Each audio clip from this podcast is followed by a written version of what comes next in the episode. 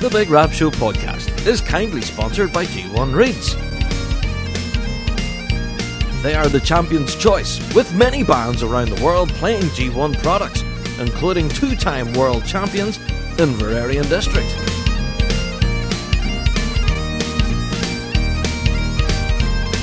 So check out g1reeds.com as they keep the lights on here at the Big Rab Show podcast.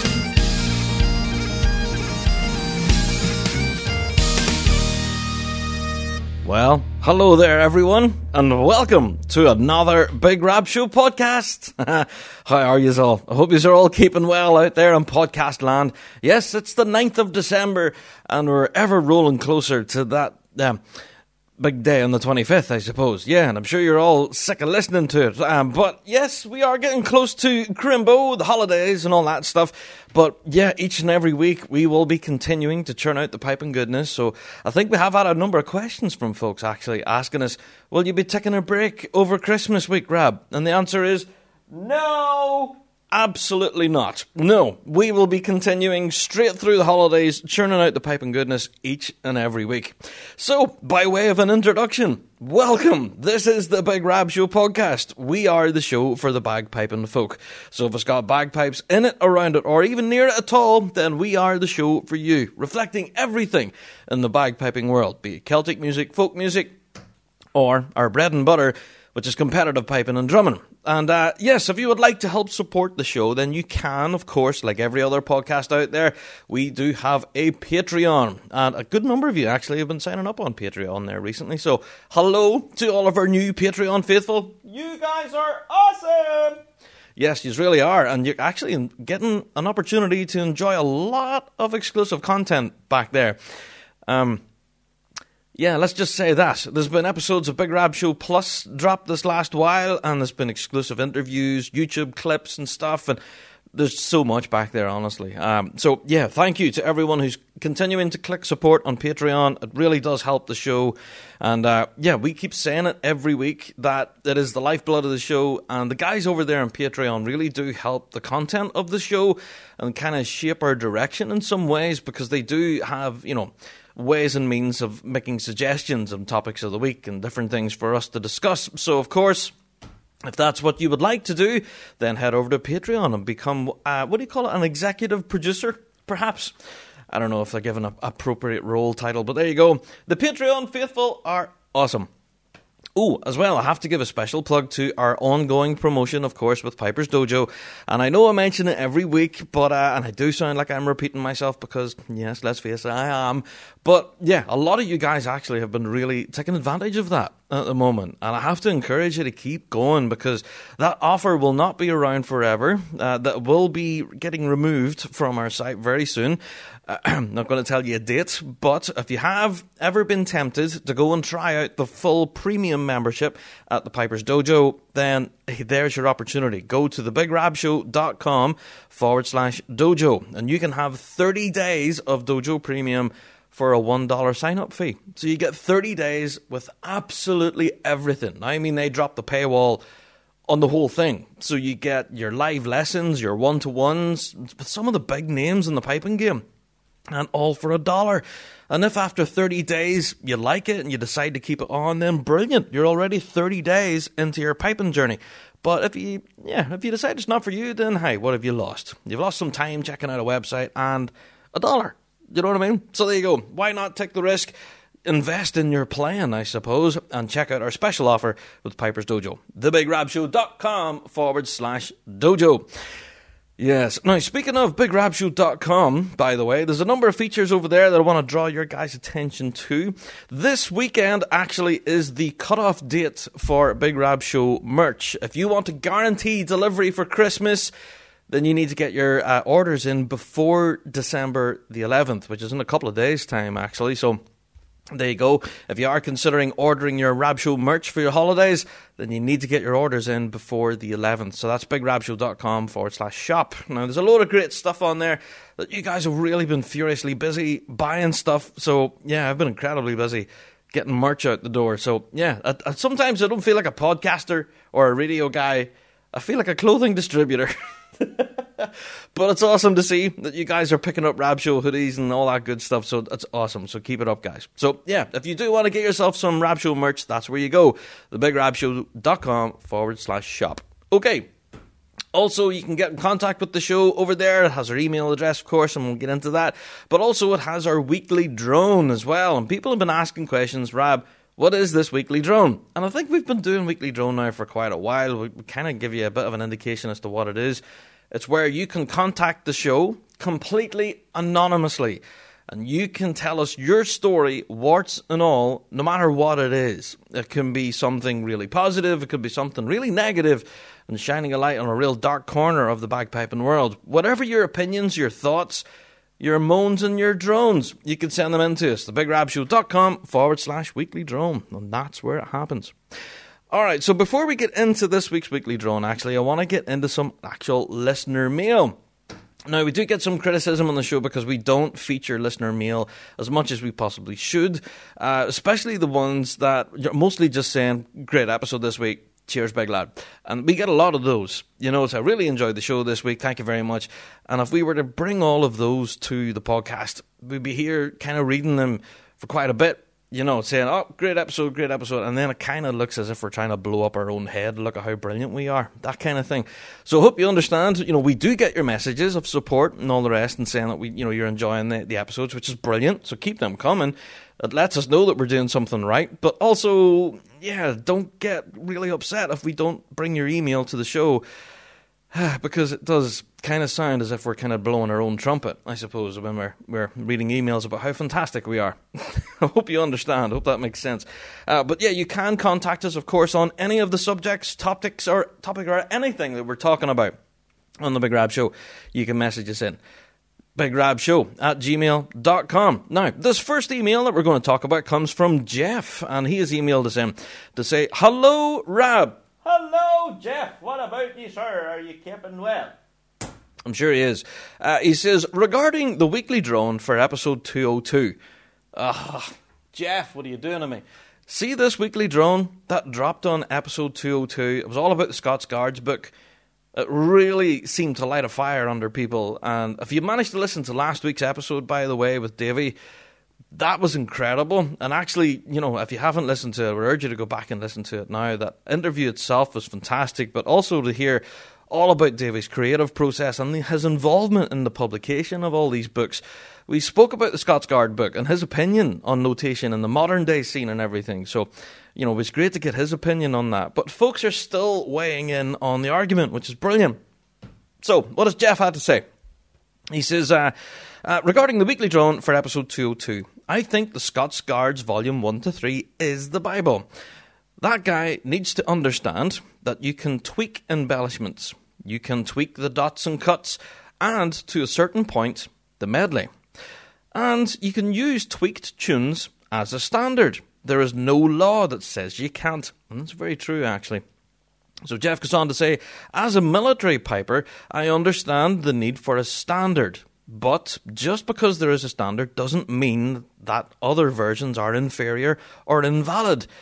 The good thing of a book like the Scots Guards from 1 to 3 is they are something that can be used as a standard, and they are widely available throughout the world. The scores are printed with a very high quality, I have to agree, and even though there may be a few typos, that in no way makes these tunes any less useful or any less valuable. These settings should be seen as a guide for the leadership of every pipe band to implement in a way that best benefits their players. I've created a collection of music with only around 40 tunes, and let me tell you, it can be a very time consuming thing. Indeed, just as we heard from Davey last week. He said proofreading can go on for a good long time after you think you're ready to go to print. And let me say, even some of the top guys out there publish books with typos. Yes, that's definitely coming through, Jeff. We're hearing that a lot. Uh, so, anyhow, beware of people that say there is only one way of playing anything and that any other versions are bastardizing the music. Music is freedom. Roll with it. Thanks for the great show. And yes, the weekly drone is an interesting feature. I truly appreciate the contributions that have been made so far. Happy holidays. Jeff from Montreal in Canada. Awesome stuff. Thank you very much, Jeff. And uh, yeah, I honestly have to agree with you wholeheartedly. And we do speak about that uh, Scotsguard's book and all of that weekly drone. We talked with Davey Hunter, who's you know in the the middle of product, producing so many incredible music collections and books throughout this past year. If anyone you know comes from a wealth of knowledge, it would be Davey, and he said himself, the books can go out there and they're a guide. You know, they're handed to players' hands, and then what happens after that is up to them. You know, so yeah, thank you, Jeff, for your email, mate. Very much appreciate it. So, moving swiftly, swiftly on, we just about talk tonight. Yeah, we have a listener mail, which is a little bit different. We have a voicemail, and I have to say, it's been forever since we've got a voicemail. I'm so appreciative of voicemails. I love them. So, yeah, don't forget you can send voicemails in. Just record a little clip and you can email them. BigRabShow at gmail.com and your voice can be on the show. So, who's this week's uh, voicemail from? Hey, Reb. Andrew O'Sullivan here. It's uh, been a while and uh, figured I'd just uh, call in, see how things are going. Uh, have a few uh, comments, I guess, or things to bring up. Um, over the last few shows. I saw this was going back a few weeks ago, or heard your uh, your bid on Kintra there with the uh, Brian Boru bands. Those chanters are those chanters are cool. Uh, those those bagpipes are, are neat. They're significantly lower pitched. Obviously, they're they're in E flat instead of what we would play in B flat uh, on the Highland pipes. Um, and with them being keys, we have they have significant more uh, notes available. Um, one thing that I thought would be really cool to do is have a combined band between uh, Highland pipes and Brian Boru pipes, where you would say have two thirds or three three quarters of the pipers be Highland pipers, and then the rest be Brian Boru pipers. I think it would make a really cool sound. Uh, it would be something really cool to see uh, you know, in a parade or a concert or a tattoo or or even a contest. I think, you know, coming in with that with that bold, bold low pitch, you know, bold as brass coming in, um, really gives it a good a good attitude and, and, a, and a good good bit of confidence.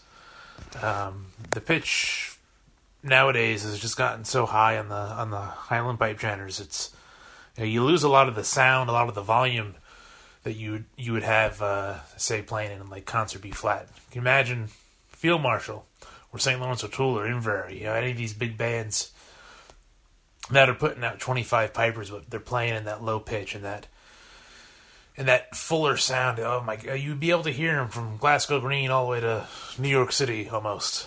Um, it would just be a real full sound compared to the, the kind of the thinner sound that they get from the higher pitched chanters just because uh, of lack of volume.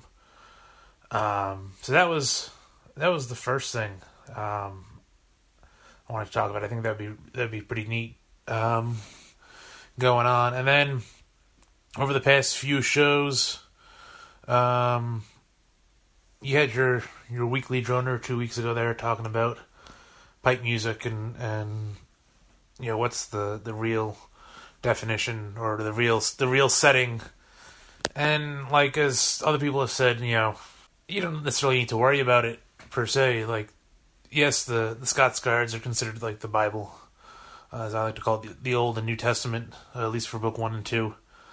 Um, but yeah, there's there were books before that, and if you look at some of the old books, like the, the Gunn collection or or the uh, the Glen collection, they the way tunes were written out were differently. You know, we would Taorluaths would be written out kind of longhand. Same with uh, uh, strikes and doublings and, and, things like that. So um, the style is you know has changed um, over the years, which it has, and I think the way you know the music is, it's you have to do what you're doing for the for the the situation that you're playing in. So if you're playing in a band, obviously you got to be playing all off the same same hymn sheet, as the saying goes, because otherwise, you know, you're not going to achieve what you want to achieve. But if you're playing on your own, or you're playing in solos, or you're playing whatever, you put your own style in it. If you want to play a you know, a, a birl instead of a taorluath or something like that, like at the end of a end of a bar or end of a phrase, go for it. I say. Um, I think it's just we've lost. I mentioned in a voicemail a while ago that we we've lost a lot of the individual style, and that is that's really due down to the fact of the army standardizing piping uh, around the First World War, and then obviously the um, the growth of bands in the past century and a half or so. In other traditions, you you would very much see individual styles or, or at least regional styles of of piping, um, whether it be uilleann piping or the uh, the piping out in, in the Hebrides or in, over in Cape Breton in Canada. Using Cape Breton as, as an example, if um, you know a piper that was from say the Inverness County area, you know might play a, a tune one way, and then on the other side of the island, a piper over in the Sydney area might play it a little bit differently or, or significantly differently. Um, and that adds a richness to it that I think we've we've lost uh, over the years. Granted, having the, the the standardization and the uniformity does allow for these really great band ensembles, and um, you know, you could be you know playing in a band almost anywhere in the world, and you know, you could all play Scott and the Brave together, or, or you know, some of these more common like mass band tunes, and it that is that is a neat thing. That is something that definitely helps the community um, link together. And then, uh, in terms of uh, communities linking together, I'd like to uh, just thank you for the uh, the shout out that you gave on last week's show uh, for the set of spades that I was playing uh, back on the 30th of November. Um, I've been putting out a couple of videos here and there on, on Facebook and whatnot, just you know trying to spread some music and and kind of take take attention away from COVID and the election and all the other nastiness that's on the uh, that's on social media nowadays. Like you know, there's what happened to just being like sharing funny cat videos and stuff. So at least you know, send some uh, send some music and and hopefully make uh, some people's days a little bit better or worse, depending if they if they don't like it. I guess. Um, so looking to continue that. I think I I start a new thing called Sunday Nights Trespades. Um, and I just sit, sitting down playing small pipes and giving it a recording and putting up there. Um, so that is uh that's pretty much that. And then I was listening to your uh, show this week um, about uh, with Davey Walker's interview there, and that was really enjoyable. Just hearing uh, all the, t- the, stories about the tunes, and then just getting some more perspective on putting the tune book together. Uh, I'm starting, or I'm in the process of putting one together for myself. Uh, I've been writing a whole bunch of music this over this quarantine, so I guess it's not all bad. Um, I think I've written over 20 tunes since uh, the start of uh, March or February. Um, so that's it's great. You know, it's there's a lot of a lot of new music being written and and and put out there, which is which is wonderful because you know as as great as the traditional tunes are and, and the older tunes are, it's it's great having new music out. It it just helps keep the tradition alive and and keeps it moving forward. Um, so hearing about putting a book together and, and the process of that is uh, is pretty neat and definitely something I'm going to look back on as we uh, as I go forward and, and putting mine together. Um, and then was listening to the uh, Big Rab Show Plus on uh, Patreon. Uh, I don't know how much you want to expose on that, but you did mention. And uh, I just really enjoy the work that you that you do, you and, and the rest of the team. Um, it definitely brightens up Wednesday afternoons for sure, and uh, especially this year with with nothing going on, uh, with everything being canceled. I think you're doing a great job keeping the morale up and, um, you know, kind of keeping people focused. You know that you know eventually we're gonna get back to it. eventually we're going to be, as you said, you know, having pints in the rain, which sounds wonderful. Um, so that's that's about that. Uh, keep up the good work. Uh, really enjoy the show. Uh, look forward to it every week, and I know there's a few weeks I get a little impatient. It's around four o'clock on the East Coast here in the U.S. Um, when the show comes out, between four and five most weeks, and some weeks it comes out a little bit earlier, around three, and I'm like, "Come on, Rev, what do you got going on?" Uh, I know you're you're busy with a, a whole bunch of things, uh, but know, hey, hey, we can all get a, a, little impatient sometimes. At least you're a little bit more, uh, a little bit more sh- uh, consistent than the uh, than the folks in in Nevada. Um, that's about it, and uh, we'll talk soon. It's long of all. Andrew O'Sullivan there. Thank you, Andrew, for that. Now, I have to give full disclosure. His entire voicemail uh, lasted for about nearly 15 minutes. It was about 13, 14 minutes long. And as you just heard, he touched on quite a lot of stuff that we've been working on. Uh, of course, he even mentioned stuff about my own personal work that I've been doing with Kintra over there in the BBC, where we talked about Brian Boru pipe bands. And I think that's still available on the BBC iPlayer. I'm not entirely sure. Um, but yeah, I actually looked into an area of bagpiping here specific to Northern Ireland that I'm not very familiar with, and actually brought that story uh, to the BBC. And yeah, they loved it. Of course, it was great. So um, yeah, thank you, Andrew, for tuning into that, mate. Uh, but also for you know supporting us on Patreon. You did start talking there about uh, Big Rab Show Plus and what we were talking about on there, so I had to cut that out. Unfortunately, that's just exclusive for the Patreon faithful. Um, so that'll explain the big beep. Um, but honestly, Andrew, thank you so much, man. And yeah, it's good to know, you know, that you're enjoying the episodes there. Uh, so you did you did mention that it was Davy Walker. It's Davy Hunter. Uh, so there you go. But yes, uh, if anything, if you are going to start releasing your own tunes and producing your own book, Andrew, keep us informed, mate. We'd be more than happy to check that out, man, whenever it drops. So there you go.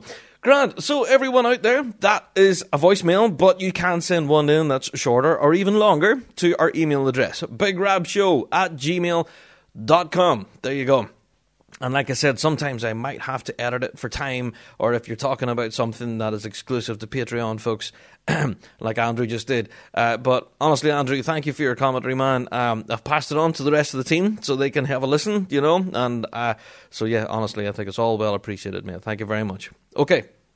So, if you do have your own particular commentary, voicemail, or anything like that, you can email us as always, bigrabshow at gmail.com.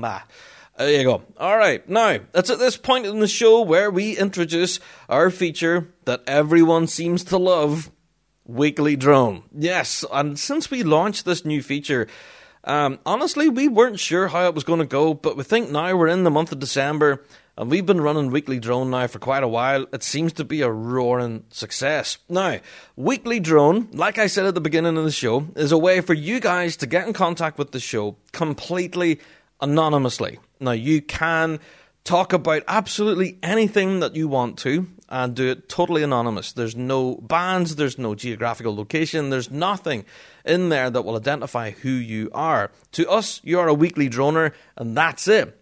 However, this week's weekly drone is a weekly drone of a difference. This one, the weekly droner actually did identify themselves and told us that they have no issue with us using their name as part of the weekly drone. So, with that being said, this weekly drone is not from an anonymous source, so we do have a name for this one. So, yeah, let's hand things over to Aaron. Aaron, what's this week's weekly drone? The weekly drone.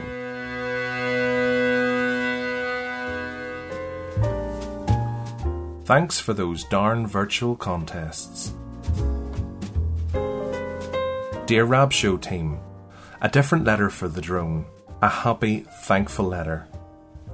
I have no problem with you using my name, and I feel the names mentioned further in this letter should be mentioned to recognise the people who had the forethought and energy to adapt to the drastic and changing times. Here on the east coast of the United States, our 2020 piping and drumming season was just beginning to ramp up. Up to the beginning of March, there had been about seven in person contests in the Eastern United States Pipe Band Association. Then the lockdown was initiated, and in person pipe and drumming contests were cancelled left and right in total for the remainder of the year about 30.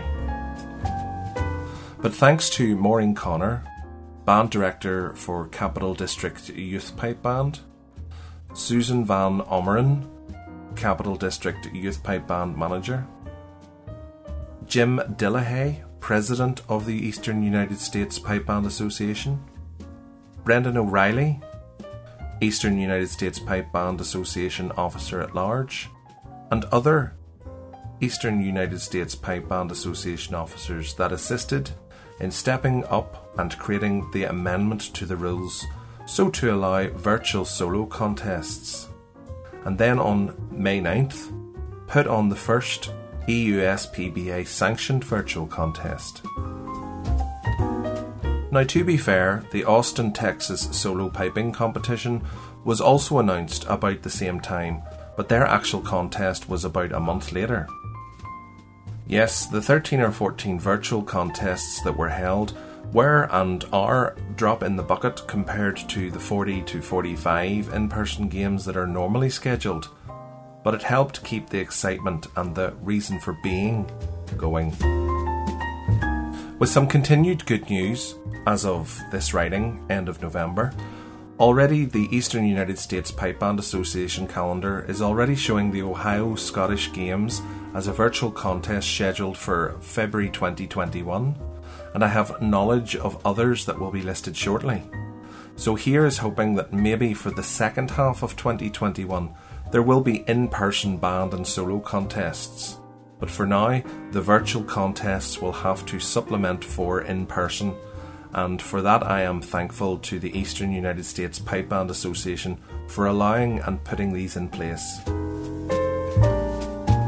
The weekly drone. Yes, indeed. That was our weekly droner there, Chris Shepherd, actually.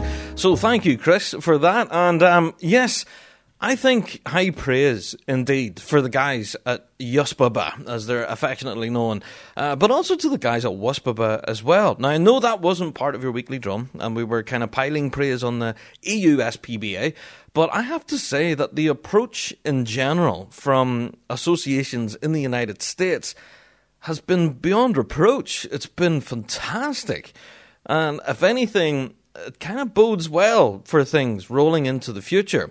Now, ourselves here in the UK, definitely we've been left wanting whenever it comes to actual sanctioned online events. In fact, the RSPBA have been quite famous in the fact that they haven't sanctioned any, as far as I'm aware.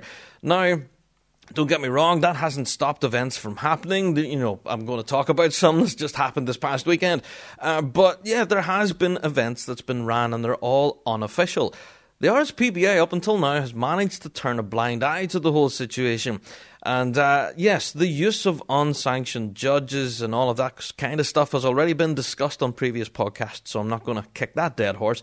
Um, but yeah, I have to agree, honestly, that the approach and what's happening in EUSPBA at the moment is amazing. And it's fantastic to see that things have been adjusted and moved and yeah, all round just put in place to keep the piping world engaged and playing through what is a horrible time of a global pandemic. And yeah, ourselves here in the UK, seriously, I think, given my own opinion on the show, which I very rarely do, um, but yeah, I think us in the UK could learn a lot from this, you know?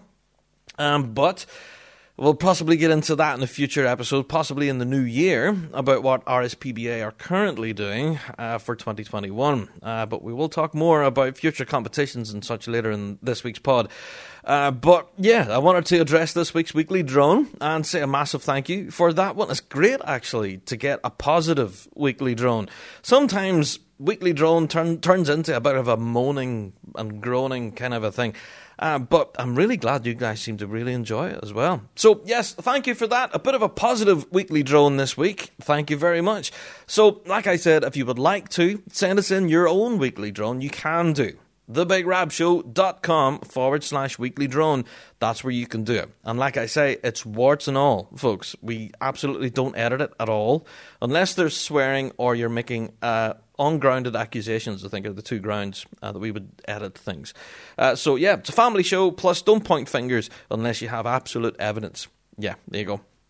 So, there you are. Send us in your weekly drones. Now, this has been quite a lengthy uh, introduction to the show, and we have yet to get into the piping news.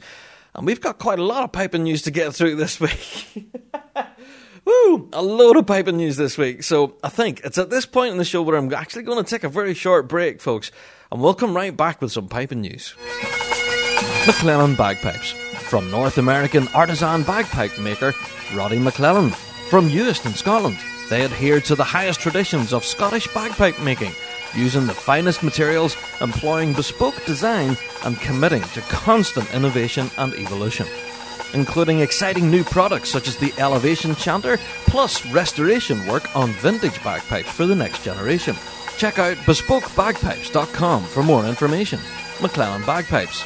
Born in Scotland, made in the USA. Ah, yes, indeed. Welcome back. Time for some piping news now. So that's all our listener mail and weekly drone and all of that usual stuff. That's all out of the way now. And I have to say thank you to all of our contributors. And if you do have anything you would like to say, then email us in bigrabshow at gmail.com or even on our weekly drone, which is the bigrabshow.com forward slash weekly drone. I've already yeah, plug those until I'm red in the face, but that's where you go and do it, folks. That's where you can get a hold of us. All right. Let's get into some actual listener mail. This upcoming weekend, Saturday, the 12th of December, is going to be a huge weekend when it comes to the trad scene, Celtic music scene, and the piping scene in general. Of course, it's the Scots Trad Music Awards 2020. Now, the entire thing will be broadcast live online, and this is a first. As far as I'm aware, it has always been broadcast live on BBC Alba, the actual TV channel. But now that folks can't get to it physically and actually be in the audience, they've made the decision to broadcast this event online. And I cannot tell you just how excited I am for this because they're kind of making it into an entire festival. Not only are you going to get your usual awards show where people go up on stage, they collect their awards and give a little speech and stuff, and plus you get some real blistering performances by some of the artists themselves on stage. It's kind of like the Grammys for the trads, you know, the trad awards, I suppose. The Trad Awards is kind of like the Grammys for traditional music and Celtic music here. Uh, so it's honestly a who's who of the Celtic music scene. So you get the the usual award show, but that normally kicks off at around nine o'clock on the Saturday night. So you could tune in, watch it on the telly like you normally can, or you can watch online if you're around the world. Now, coverage would normally start at nine, but like I said, they're turning this into a huge big festival. So if you are interested, you can go and check out the Scots Trad Music Awards on their social media or indeed their YouTube channel from 1 p.m. in the afternoon, where they have a lineup of so many incredible artists that will entertain you all the way until 9 o'clock that night for the awards show, and then there will be an after party. Now, wait till you hear the lineup. 1 p.m. It kicks off here in the UK. It starts with Mike Vass and Kathleen McGuinness. Oh my god! And those guys hit the stage for an hour. After that comes Inyal, Inyal! Oh my word. Then we're into Ryan Young and Jenn Butterworth. Oh my god. That'll be incredible. Then we have the Paul McKenna Band. We have Joy and Andrew after that. Then we have kicking in at 6 pm Dallahan, and I will definitely be tuning into that. We also have Adam Holmes as well, who is also the vocalist of Rura, for those folks out there who are Rura fans. Uh, we have Adam Holmes as well, and then at 8 pm they have the Kinnaris Quartet. Then we have the Trad Awards show itself at 9 pm. That sticks on for a couple of hours, and then you have their after work party uh, with from Niteworks, who are holding a DJ set on their YouTube channel, which is absolutely insane. So, guys, this weekend, ScotsTradMusicAwards.com is the address. Or even if you want to follow the hashtag, if you're on Twitter or something like that, hashtag is NATRADS, which is N A T R A D S, NATRADS. So, there you go the Scots Trad Music Awards.com. Huge, big music event. this weekend, all going to be broadcast live online, and I, I, don't think it's ticketed. You could just tune in and watch it. So, so many incredible, incredible bands there and it's just brilliant to be able to see these guys on stage and playing. So obviously it was all kind of pre-recorded and stuff, but guys, honestly, if you're a piping fan at all, well, let's face it, you are because you've listened to this long in the in the show, you're going to want to watch the Scots Trad Awards this weekend. Like I say, 1 p.m. UK time, it all starts, and uh, yeah, lend a hand, lend some support to your incredible Celtic and folk musicians out there. Uh, I'm really looking forward to this event. And also, good luck to all of our uh, Trad Award nominees. I do know Ross Miller has had a nomination for Best Album.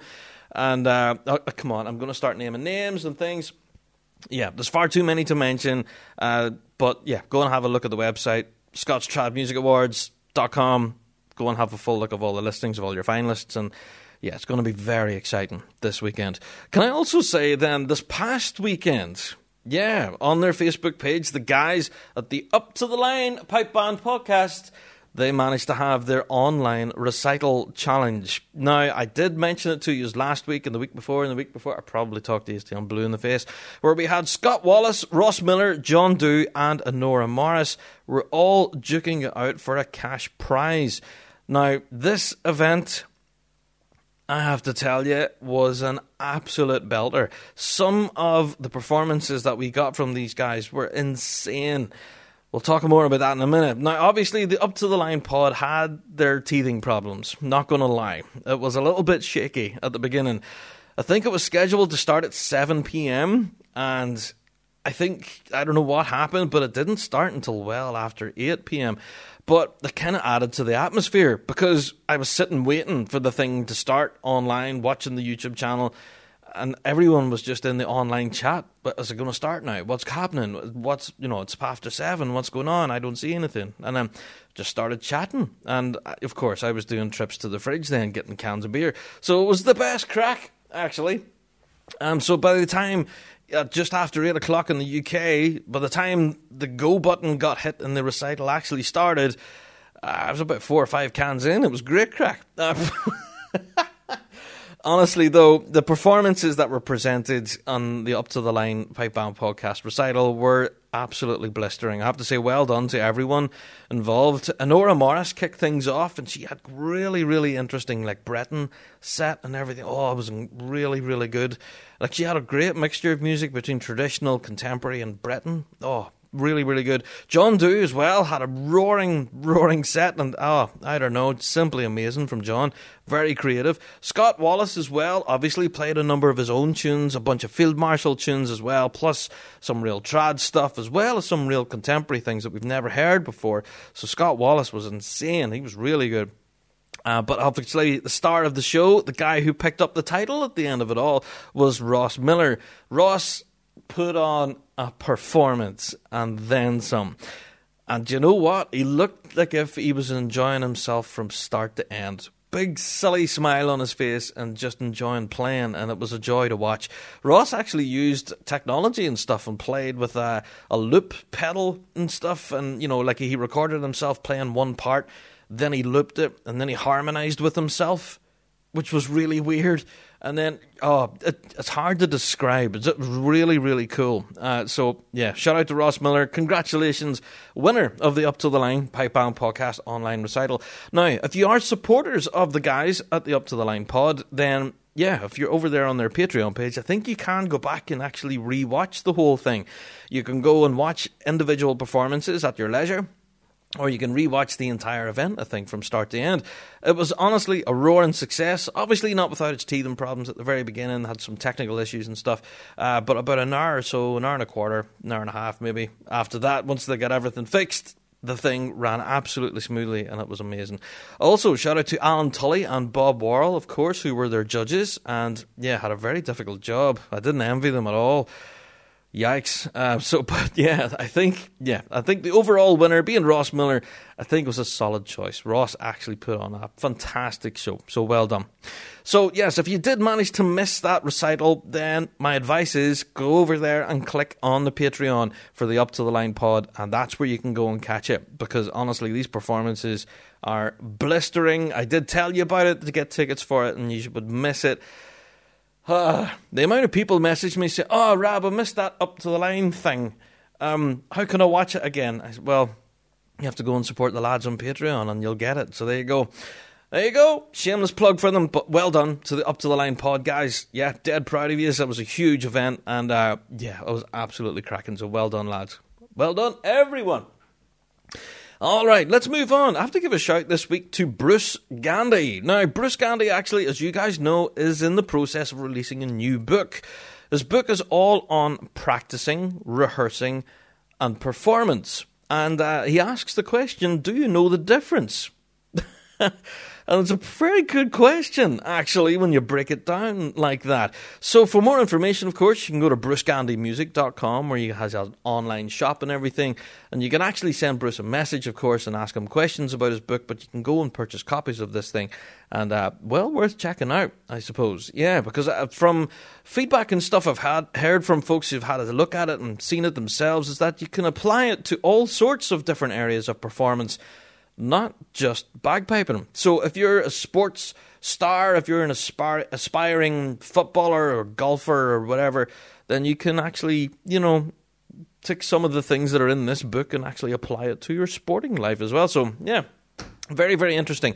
So go along, brucegandymusic.com forward slash online shop and check out his brand new book, Practicing, Rehearsing and Performance. Interesting stuff. And when we're asking you to check out websites as well, you have to check out our good friends at the Harris Kilt Company. Go on, Harris Kilts. Who are actually furiously busy at the moment in the mouth of Christmas. They're in busy in production of something that's really unique uh, tartan roses. Yeah, they're making like garlands for your door, I suppose. What do you call those things? Are the garlands? Or no, what do you call those? I can't remember. Ah, I can't remember those like kind of round things you throw on your door around Christmas time. And these things are beautiful, like holly and ivy and you know, little berries and stuff. And then these wee tartan roses going through them, and they're very, very popular. So if you are interested, of course, and having a little bit of tartan flavour into your Christmas decorations, then go along harriskilts.com, check them out. Honestly, they're fantastic. So, speaking of Christmas celebrations, I have to give a mention to a couple of pipe bands who were in action over this past weekend, or at least they will be. I have to give a mention to New Ross and District, who announced on their Facebook page that they will be in action on Christmas Eve. Yes, they're going to be taking part in the annual Santa Parade in their hometown in New Ross. So, yeah, if you are interested in going to check out the band, and let's face it, we haven't seen New Ross in forever. Well, the band has announced what the parade route will be. And yeah, go and check out the guys, New Rossin District, in their local town, where they will be parading on Christmas Eve. Also, I have to give a mention to Wake and District as well. Yeah, now apparently this was the first and the last band event for the year for Wake and District. they took part in the Flowers Plantation Christmas, and it kind of looked like a bit of a parade in that as well. So the band, of course, managed to parade, and Santa Claus was there, and all the rest. It's all very Christmassy. And the band, I have to say, looked fantastic. Quite a big band, I have to add as well, with three bass drums. Whew. Not bad. So yeah, shout out to Waken District. If you are interested, of course, you can go and check out their social media and that they've uploaded the photographs from that event. It looked altogether very Christmassy, and it, yeah, it looked great. So yeah, if anything, I would love to have heard video. I've heard you guys playing as well. Oh, and to mention, Waken District, by the way, are absolutely killing it in the merchandise game. Have you seen this? Uh, I don't know, but I love me some pipe band merch every now and again. You know, I have quite a collection of uh, Field Marshal, Boghall, and Shots t-shirts and stuff like that, oh, and then Inveraray shirts as well. Loads of them, and uh, yeah, Waken District at the moment have a lot of great merchandise. Uh, just launched on their website there. And I think I'm going to have to pick up some of this swag. It's honestly, it's fantastic. You know, it has their FOF logo for our fallen, and it's just yeah, they have t-shirts, hoodies, zippy things, and oh, class, really, really cool. So yeah, I'm I'm going to do some shopping, I suppose. so check out Waken District's uh, website, of course, for all of their merchandise and that. So yeah, shout out to those guys. Dead excited for that. All right.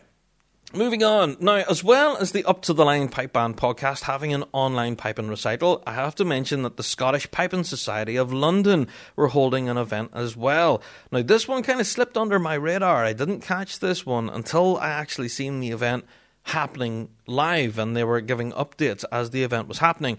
So, apologies to the listeners who were saying, why didn't you plug this? Well, I didn't know about it and it kind of slipped below my radar, you know? I am human, I do miss things.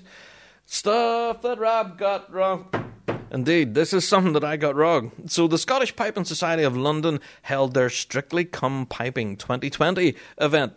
Yeah, this past weekend. And we have to say, a massive congratulations to Kieran Ross from Shots and Dykehead. Oh my word! Now, the Scottish Piping Society actually shared a little clip of Kieran's performance, and the guys at Shots actually shared a little clip of it as well. And can I say, wow. Wow. Yeah, simply brilliant. So well done, Kieran Ross, on winning the Strictly Come Piping 2020 event. It was, yeah, very, very cool performance. Well done. If anything, I'm itching to see more from this event, so I don't know if you can actually go and replay it anywhere or where you would see the footage of it. So if anyone out there has information on that, we'd love to hear from you. Big Rab Show at gmail.com. All the more piping to enjoy.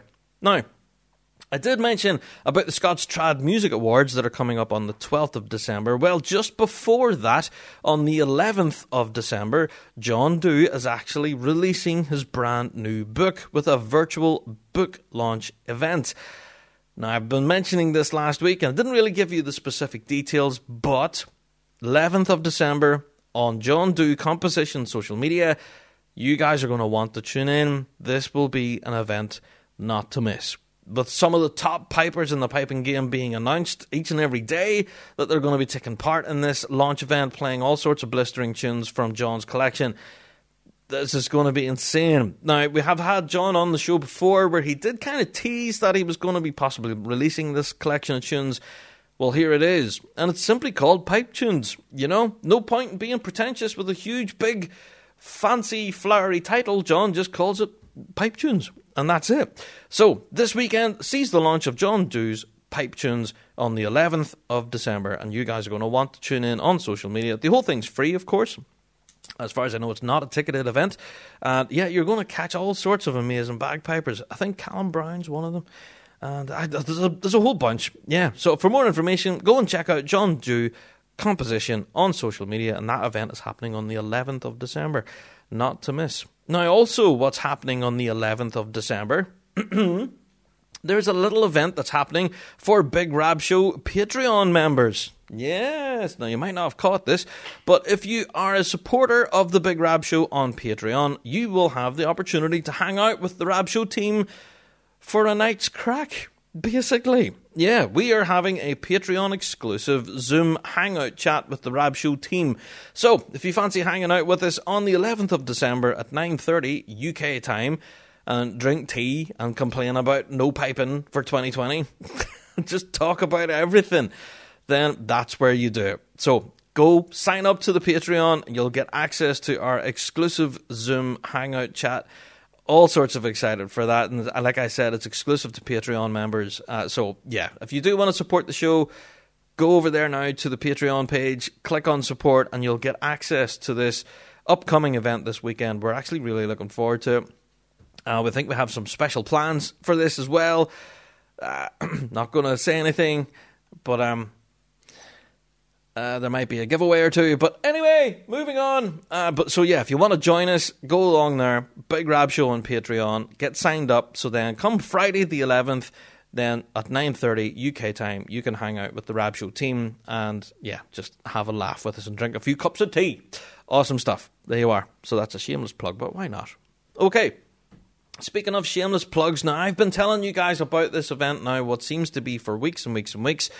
The Kids with Cancer charity event has finally opened its doors for ticket sales. Yes, now I can't tell you how important and how huge this event is every single year. It's raising money for the Children's Cancer Unit in the Royal Victoria Hospital in Belfast. Now, we did have Gary Smith on a previous episode of The Big Rab Show where he talked all about the lineup and who all is involved in this. Now, honestly, this year is a show of a difference.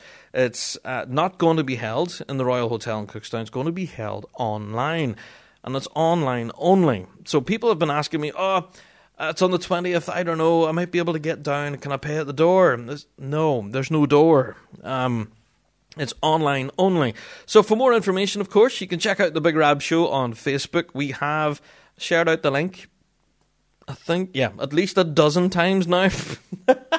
where you can go and grab tickets for this. And honestly, guys, some of the world's best drummers, pipers, drum majors, and even pipe bands are gathering together to try and raise as much money as possible for the Children's Cancer Unit in the Royal Victoria Hospital in Belfast. So if you can do, lend your support to this incredible event. Each and every year it happens, and we always manage to bring you a podcast from it.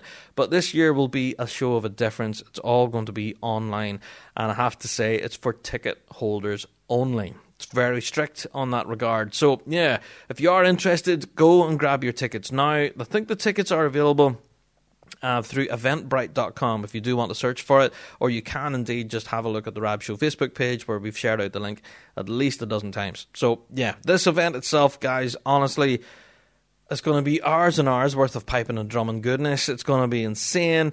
And uh, yeah, you're going to be safe in the knowledge that you're helping raise money for a very worthy cause. Because let's face it, COVID 19 arrived in 2020, but cancer didn't magically disappear these people are still there and still need your help. You know? So, yes, COVID 19 and the pandemic is still very much in the headlines and it's all anyone's talking about. But the people who are suffering and going through cancer treatment are still very much there as well and still equally need your help and support. So, yeah, why not? Help raise money for an incredible charity and, uh, yeah, buy your tickets and grab them early. Okay, moving on. Now, I have to get into quite a huge topic here. I have to start talking about competition dates for 2021. It was reported in pipesdrums.com that the Glasgow Life Company and the RSPBA themselves have confirmed that the World Championships will be happening in August 13th and August 14th. That then very quickly followed with various different articles that we heard, well, seen released online, and they were detailing all sorts of dates. The British Championships were the first major, of course, in May the 22nd. We had the UK's in Lurgan in Northern Ireland on June the 12th. We had the Europeans in Inverness June the 26th. We had the Scottish in Dumbarton, of course, July 31st. We had North Berwick on the 7th. We had Bridge of Allan on the 8th. We had the Worlds, like I just mentioned. And you had, you know, Crieff, you had Perth and Pitlochry. It also, we had a, a wealth of rumours about competitions here in Northern Ireland as well a load of dates being flung around for competitions such as Newcastle, Portrush, the Mid Ulster Championships. Uh, I could just continue reading a list here of all the rumoured competitions here for Northern Ireland, but nothing yet put to paper, I suppose. And we've been getting a lot of messages from folks about these dates saying that, you know, now that these dates are being set in stone, should we now start booking travel arrangements, hotels, flights, buses? All of that sort of stuff. Now, I have to tell you now, full disclosure, these dates are written in the calendar in pencil, and I would not be banking on them just yet. I do know that when I'm recording this, that uh, just yesterday, I think, that the first person in the world to ever receive a COVID 19 vaccination happened in the UK. I think it was just yesterday. Or was it today, in fact? I can't remember. Uh, but yes, a 90 year old woman became the first person to be vaccinated. I think it was just yesterday, actually, yeah, the 8th of December. Um, so, yes, the vac- vaccine is actually rolling out across the UK, which is really positive news. But I dare say that this vaccine it won't all be rolled out within a week. This will take months, months and months for everyone to either get an immunity or become vaccinated. And that's one concern. But also, I have to stress bands themselves have not practiced together for the guts of a year. We've heard it on previous episodes here of the Big Rab Show podcast. Even some of the grade one big guns haven't lifted the pipes in months. And especially playing together. You can't play together. At the minute, bands simply just cannot function. You cannot group together in crowds and start playing bagpipes. That's just simply not allowed here in the UK. So, whenever we're seeing these dates being put in the calendar, and the RSPBA themselves are saying that, yep, we've put dates in the calendar and that's what we're working towards, well, I would be very skeptical about those. Obviously. Now, I'm going to be really controversial here. Dancing on the landmine is going to blow up. Where do you see? The RSPBA, we have spoke about their own financial situation. And let's face it, folks, it's not healthy. And they very much need to open the gates on competitions as soon as possible. They need to get competitions off the ground and running so they can start taking gate fees and selling programs and all of that stuff that actually starts to create a cash flow for a quite cash strapped organization. So, obviously, they will be telling the public, oh, yes, come May the 22nd, the British Championships will swing open the doors and we'll be back on the grass again, thumping out the medleys. Um, I would kind of err on the side of caution of that. The RSPBA are painting a very rosy picture here and saying, yes, we're going to be back on the grass again and doing what we can. But the actual real picture and the reality of it is will bands even be ready by May? Now, I do have it on good authority. I've been talking to a number of folks actually who have been involved in various different branch meetings around different organisations, you know, different branch at branch level here of RSPBA. And it has been suggested at various different meetings that bands need to know what the playing requirements will be for this incoming season. It has been suggested, apparently on good authority, unconfirmed though, but it has been suggested apparently that bands would need to know what the playing requirements are because if they were going to start to try and put together two medleys and two MSRs for a grade 1 band, for example, that it might be a bit of a stretch. And they've actually requested that it possibly be reduced. Now, not just for grade 1, but for all grades, that the playing requirements be reviewed by the music board and that they come up with a decision of what they expect bands to compete with this incoming year. Now, whenever you take that into consideration, bands have not been able to function for months.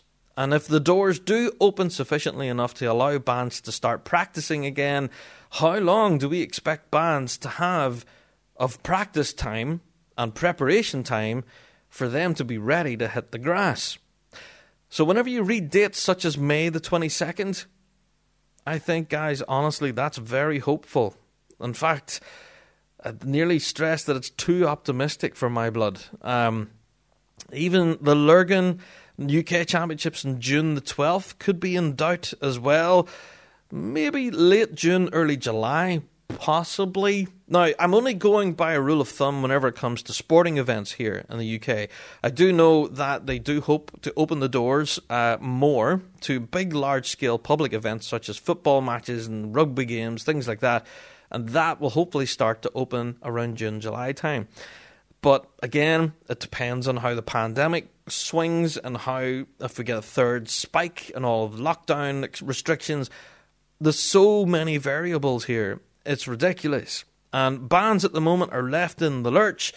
RSPBA are telling folks, these dates are in the calendar. Go and book your hotels, boys, because we're opening the gates. Um, but yet the bands are saying something very, very different, saying, well, if the competitions are going to be happening in May 22nd, then uh, that might not give us enough time to prepare the sheer amount of material that we need to compete. And let's face it, folks, there's been a year now where bands have not been able to fundraise or even to do any basic kind of maintenance or anything at all that's band related and to be able to catch up on all of that, even the admin of it, the, it minds the mind boggles seriously. And with our association saying, "Yep, yep, the gates are opening. Come on, lads, come on in here and compete for a trophy." Yeah, we can't wait. We want to be back on the grass again, but whether it's actually physically possible remains to be seen. So, whenever bands at that at branch meetings are calling for plan requirements, we have to support that in the Rab Show. Honestly, we think it's a fantastic idea.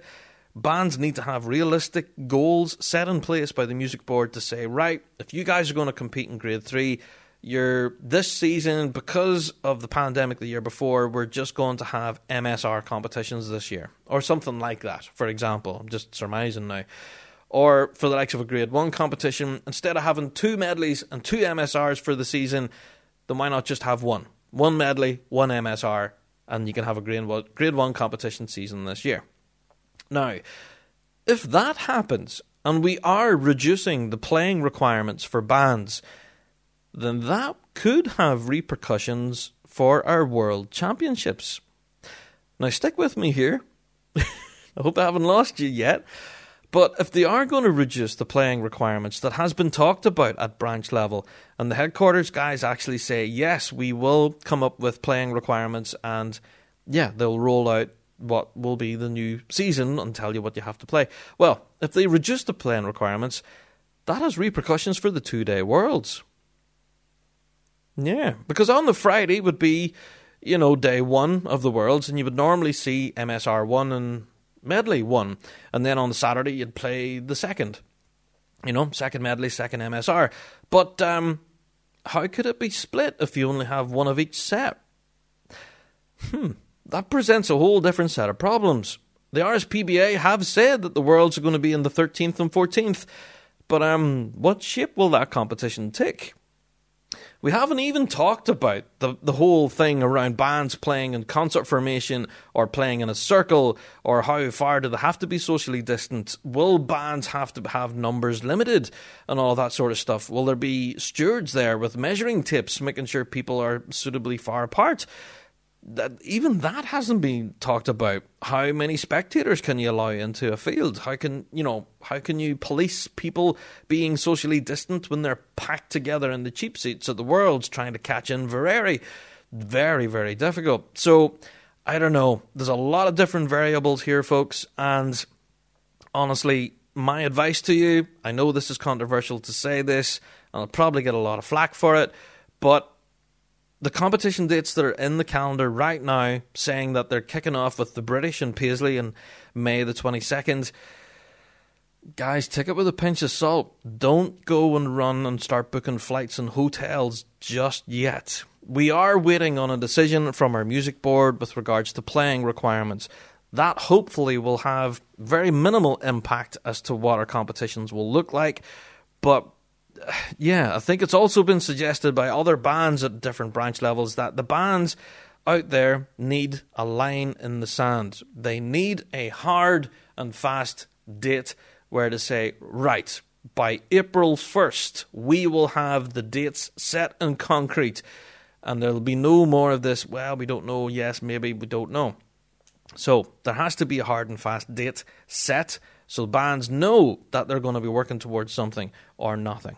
So again, as soon as ourselves in the Big Rab Show hear anything at all, confirmed or unconfirmed, we will definitely let you know uh, if there's any further developments about this. But like I said, this is all hearsay, conjecture. There's nothing really set in concrete yet. All of these dates, although they're being published online by various different news sources and saying that they're concrete, we can tell you here in the Rab Show that they're certainly not concrete, and they can change and probably will and whenever you look at the band situation too, where bands simply just can't practice at the moment, and uh, you know, even if they were to open the gates on a competition season, I dare say bands won't be ready for it. You know, they've had zero opportunity to put together medley performance or an MSR performance and work together as a unit in a band hall. It just hasn't happened. Now, recently here in Northern Ireland, in fact, just yesterday, uh, whenever I'm recording this, there was an announcement from an MLA from Stormont, which is our Member of Parliament over here in Northern Ireland, where she put it out on social media saying that bands and that can gather together again up to 15 people and be able to play together.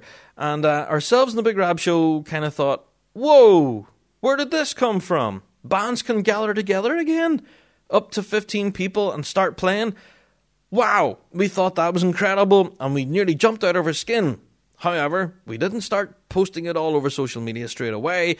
We always do our due, diligence. I have to say thank you to Aaron McElwain from the Rab Show team. He was on the job. And uh, yeah, we managed to find out that no, this wasn't the case. That the bands could gather together again and practice indoors but they can only practice on digital chanters. They're not allowed to actually blow into any practice chanters or bagpipes for that matter. And drummers can practice together safely as long as they're less than 15 people. They're all socially distant. They have face masks and all have access to, you know, sanitizing stations and things like that.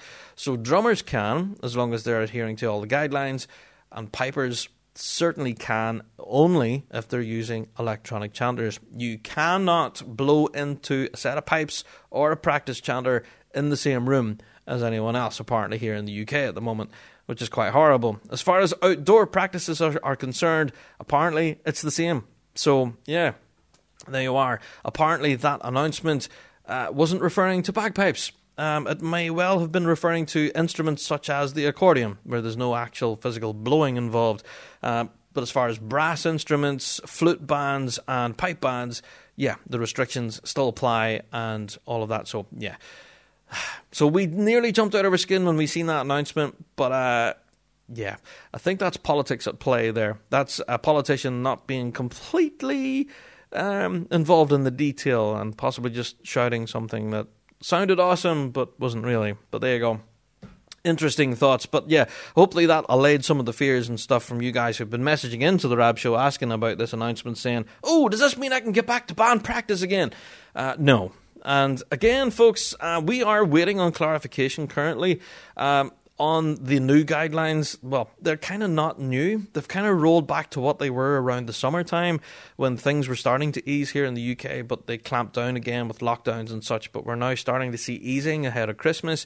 Um, so, yeah, we have reached out to both uh, Northern Ireland branch level to see what things are happening at bands. We've also reached out to the Arts Council here at Northern Ireland as well and just to ask them to clarify what the details are for pipe bands. But as far as we understand from reading the legislation of what we've seen so far, that bands still cannot safely gather together and play bagpipes. So there you are. Sorry, folks. So I hope that whole big story there, all talking about this incoming season. Yes, it is positive to see that we're seeing dates in black and white, but I would tell you now, take them with a huge pinch of salt we have yet to see the proof in the pudding here, and we're asking a lot of questions of RSPBA just what exactly is going on, and uh, yeah, what are you guys doing to help bands get back together again, practice, sort out our playing requirements, and then get us back on the grass again? One thing that I would take confidence though is that our association are currently working on this, both at branch level and at headquarters level. In fact, the wheel seems to be turning quite a lot in this regard. There's a lot of work going on behind the scenes at association level to try and get everything back on the grass again and operational. So I have to pay, you know, dividends to them, and they are working hard behind the scenes, most certainly. So shout out to them. I know they're all working hard, tirelessly behind the scenes, all those volunteers there. Uh, so shout out to you guys, honestly. Uh, so yeah, that's all proof in the pudding. I guess we'll wait and see what happens there. But uh, hopefully, and you know, in the next two, three weeks' time, we'll be a little bit further down the road with more vaccinations happening and such, and hopefully a little bit more light at the end of the tunnel here in the UK, certainly. And you know, one thing I never even mentioned there throughout all of that international travel. That's a huge deal, especially when it comes to the worlds. And we'll talk about that in a future episode, I am sure. yeah, international travel is going to be a big deal for the world. You know, I, I just don't know how that's going to work. And let's face it, if you don't have bands traveling in internationally from Australia, Canada, United States, all of that, uh, it's not a world. You know, it's not a world championship. We've said it here before in the show. Anyway, I'm giving my strong opinions this week, folks. I'm giving you loads of value. All right, let's move on to the next news story. Now, I did mention the Scots Trad Music Awards are happening this weekend. I might have mentioned it once or twice. Can't wait for it. But I have to say a massive, massive congratulations to Fred Morrison and Gary West. Now, of course, on this week's episode, we get talking to the legend that is Fred Morrison, and that's to come. Uh, but yeah, to Fred and Gary West, they have both been announced as being inducted into the MG Alba Scots Trad Music Hall of Fame for their contributions over their lifetime to Scottish musical arts. Now, of course, you guys know Fred Morrison is a blistering bagpiper of note and composer, and we'll get chatting to Fred later. But honestly, Gary, as well, is really famous for his involvement with BBC Radio Scotland and his production of the Pipeline radio show, but also He's been a member of Capercaillie and various other different trad bands, as well as being a featured bagpiper in the Vale of Atholl pipe band. Whenever he was asked for a statement, of course, he, he, he said, I was very surprised and absolutely delighted. There you are. He said, so many of his musical heroes have been inducted, inducted from over the years, and he's extremely proud to be involved. Uh, so the likes of John D. Burgess, Gordon Duncan, Ian Duncan, Murray Henderson, Jim Kilpatrick, of course, Ian MacFadyen, uh, Donald MacLeod, Roddy MacLeod, Donald MacPherson, G.S. McLennan, and John Wilson have all previously been inducted to the Hall of Fame, which all started life in 2005. So, whenever we see the likes of Fred Morrison and Gary West being inducted to the Hall of Fame, it just yeah, it makes us really proud to be piping fans. So congratulations to Fred Morrison and to Gary West, very proud inductees to the Hall of Fame. There, awesome stuff. All right, now, as well as the Trad Awards that are happening this weekend, I have to give a shout to the Jenny Mayer Highland Square Day that's happening in New Zealand. Yes, this is all happening this upcoming weekend, December 12th, in the Jenny Mayer Highland Square Day in New Zealand, and the whole thing will be live streamed on the Manawatu Scottish Society's Facebook page. Yes, so if you do want to see some actual bands in competition, and let's face it, I'm one of them. I'll definitely be tuning into this. Uh, the whole thing will be live streamed from 11 a.m. local time. Uh, so that'll be the Jenny Mayer Highland Square Day. And of course, Manawatu Pipe Band will be involved in that competition as well. So shout out to them. So yeah, for more information, go and check out Manawatu Scottish Society's Facebook page, where they will hopefully have the link up and that for the live stream upcoming this weekend. And I will definitely be tuning into that. It's very exciting stuff. All right, I have to give a little couple of shouts then before we get into this week's topic. Actually, I have to give a shout this week to Adam McCollum. Adam, absolute legend. Adam McCollum has actually been really busy on social media this last while, uploading all sorts of incredible drumming clips. And this past week, he released his own particular version of a six-part march that was composed by Lincoln Hilton, of course. And uh, guys, go and check it out. We all know that Lincoln Hilton can play a tune. but Adam McCollum plays a drum score along with Lincoln in this one, and uh, it would just melt your face. It's ridiculous. So shout out to Adam. It was a blistering performance, mate, and we were very happy to share it out on the Rab Show Facebook page. And of course, he's released all the score music for it as well. So if you do want to try and learn it, good luck to you. Uh, but it's there. It's in black and white, and um, yeah, you're going to need a set of hands on you to be able to play this. I'll tell you that. It's an amazing drum score. Well done, Adam. So go and check that out. It's on the Rab Show Facebook page right now. Okay, now before I get into the topic of the week, I know you're all itching to hear from Fred. Uh, but yes, shout out this week to the North Texas Caledonian Pipes and Drums. You! Yes, my own band, I have to say.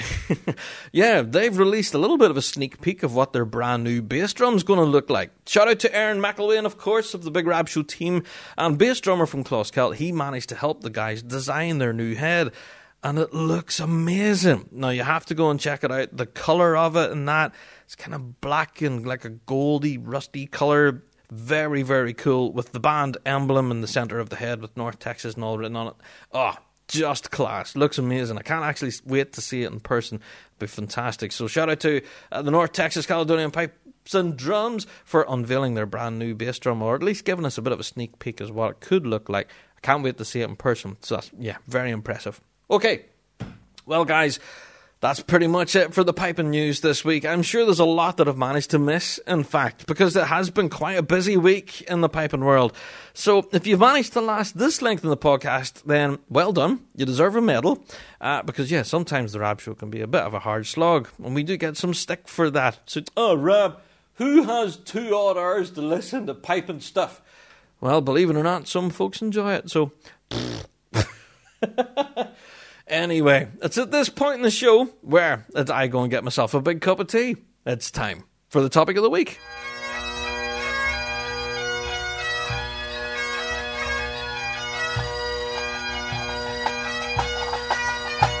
LoneStarPiper.com, serving the piping and drumming community in the United States for over 10 years, featuring R.G. Hardy's full line of bagpipes, including Henderson's, and Gallic theme lines of kilts and doublets, and bespoke Highland wear, including sporrans and cap badges. LoneStarPiper.com offer tailored payment plans on any set of bagpipes. If your drum corps needs a new look, then they can help you with a full custom design from Andante Drums and custom bass heads from Evans and Remo. Lone Star Piper will also be distributing the latest Axial line from the British Drum Company. If you have any questions about any of the major brands they carry, you can contact Jeremy at sales at lonestarpiper.com. lonestarpiper.com. Check them out. The British Drum Company is a young player in the drumming world that has established its reputation as a manufacturer of exceptional drum kits, and it's now turning its attention to the bagpiping world. The world of pipe band drumming is represented by the Axial range, launched in August 2019 with innovative features developed alongside British Drum Co. international marching specialist Jim Kilpatrick, MBE.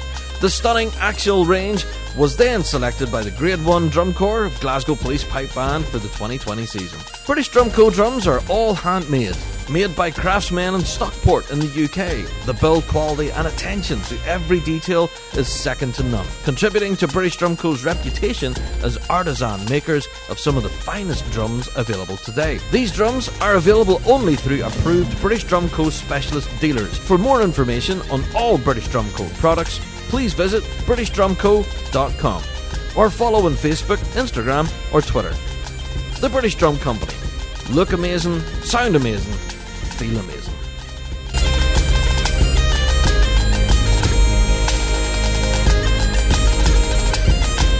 Hello, this is Fred Morrison, and you're listening to The Big Rab Show. Ah, yes. Topic of the week time. And for those of you, again, who are still continuing to tune in to this point, then yeah, you've clicked on this week's episode for a very good reason. We have managed to get a chat with a bit of a piping legend, and I am a massive, massive fan of this guy. Of course, I'm talking about Fred Morrison. Now, all of this episode, well, all of this interview, I should say, was all recorded before we found out Fred was to be inducted to the Hall of Fame. Had I have known about that, then obviously I would have asked him about it. So this interview was recorded before that announcement, so I didn't get a chance to ask him. Uh, but suffice to say, reading all the statements and stuff that Fred has given since the announcement of his Hall of Fame inductee, um, then yeah, he's been all sorts of chuffed very proud of it. So there you go. Uh, so that'll explain why I never asked him about it. So this was recorded maybe a week or so ago now. Um, so yeah, if you were a member of Patreon, however, you will have already heard this interview because yeah, some of our big interviews that we have coming up for you over the Christmas period will be released ahead of time over there on our Patreon page. So. And we've got some quite big names, which we'll talk about on next week's pod. Hmm. Uh, but yeah, we'll just sprinkle that in there. But yes, this week on the show is an absolute legend who is affectionately known as the Jimi Hendrix of the bagpiping world.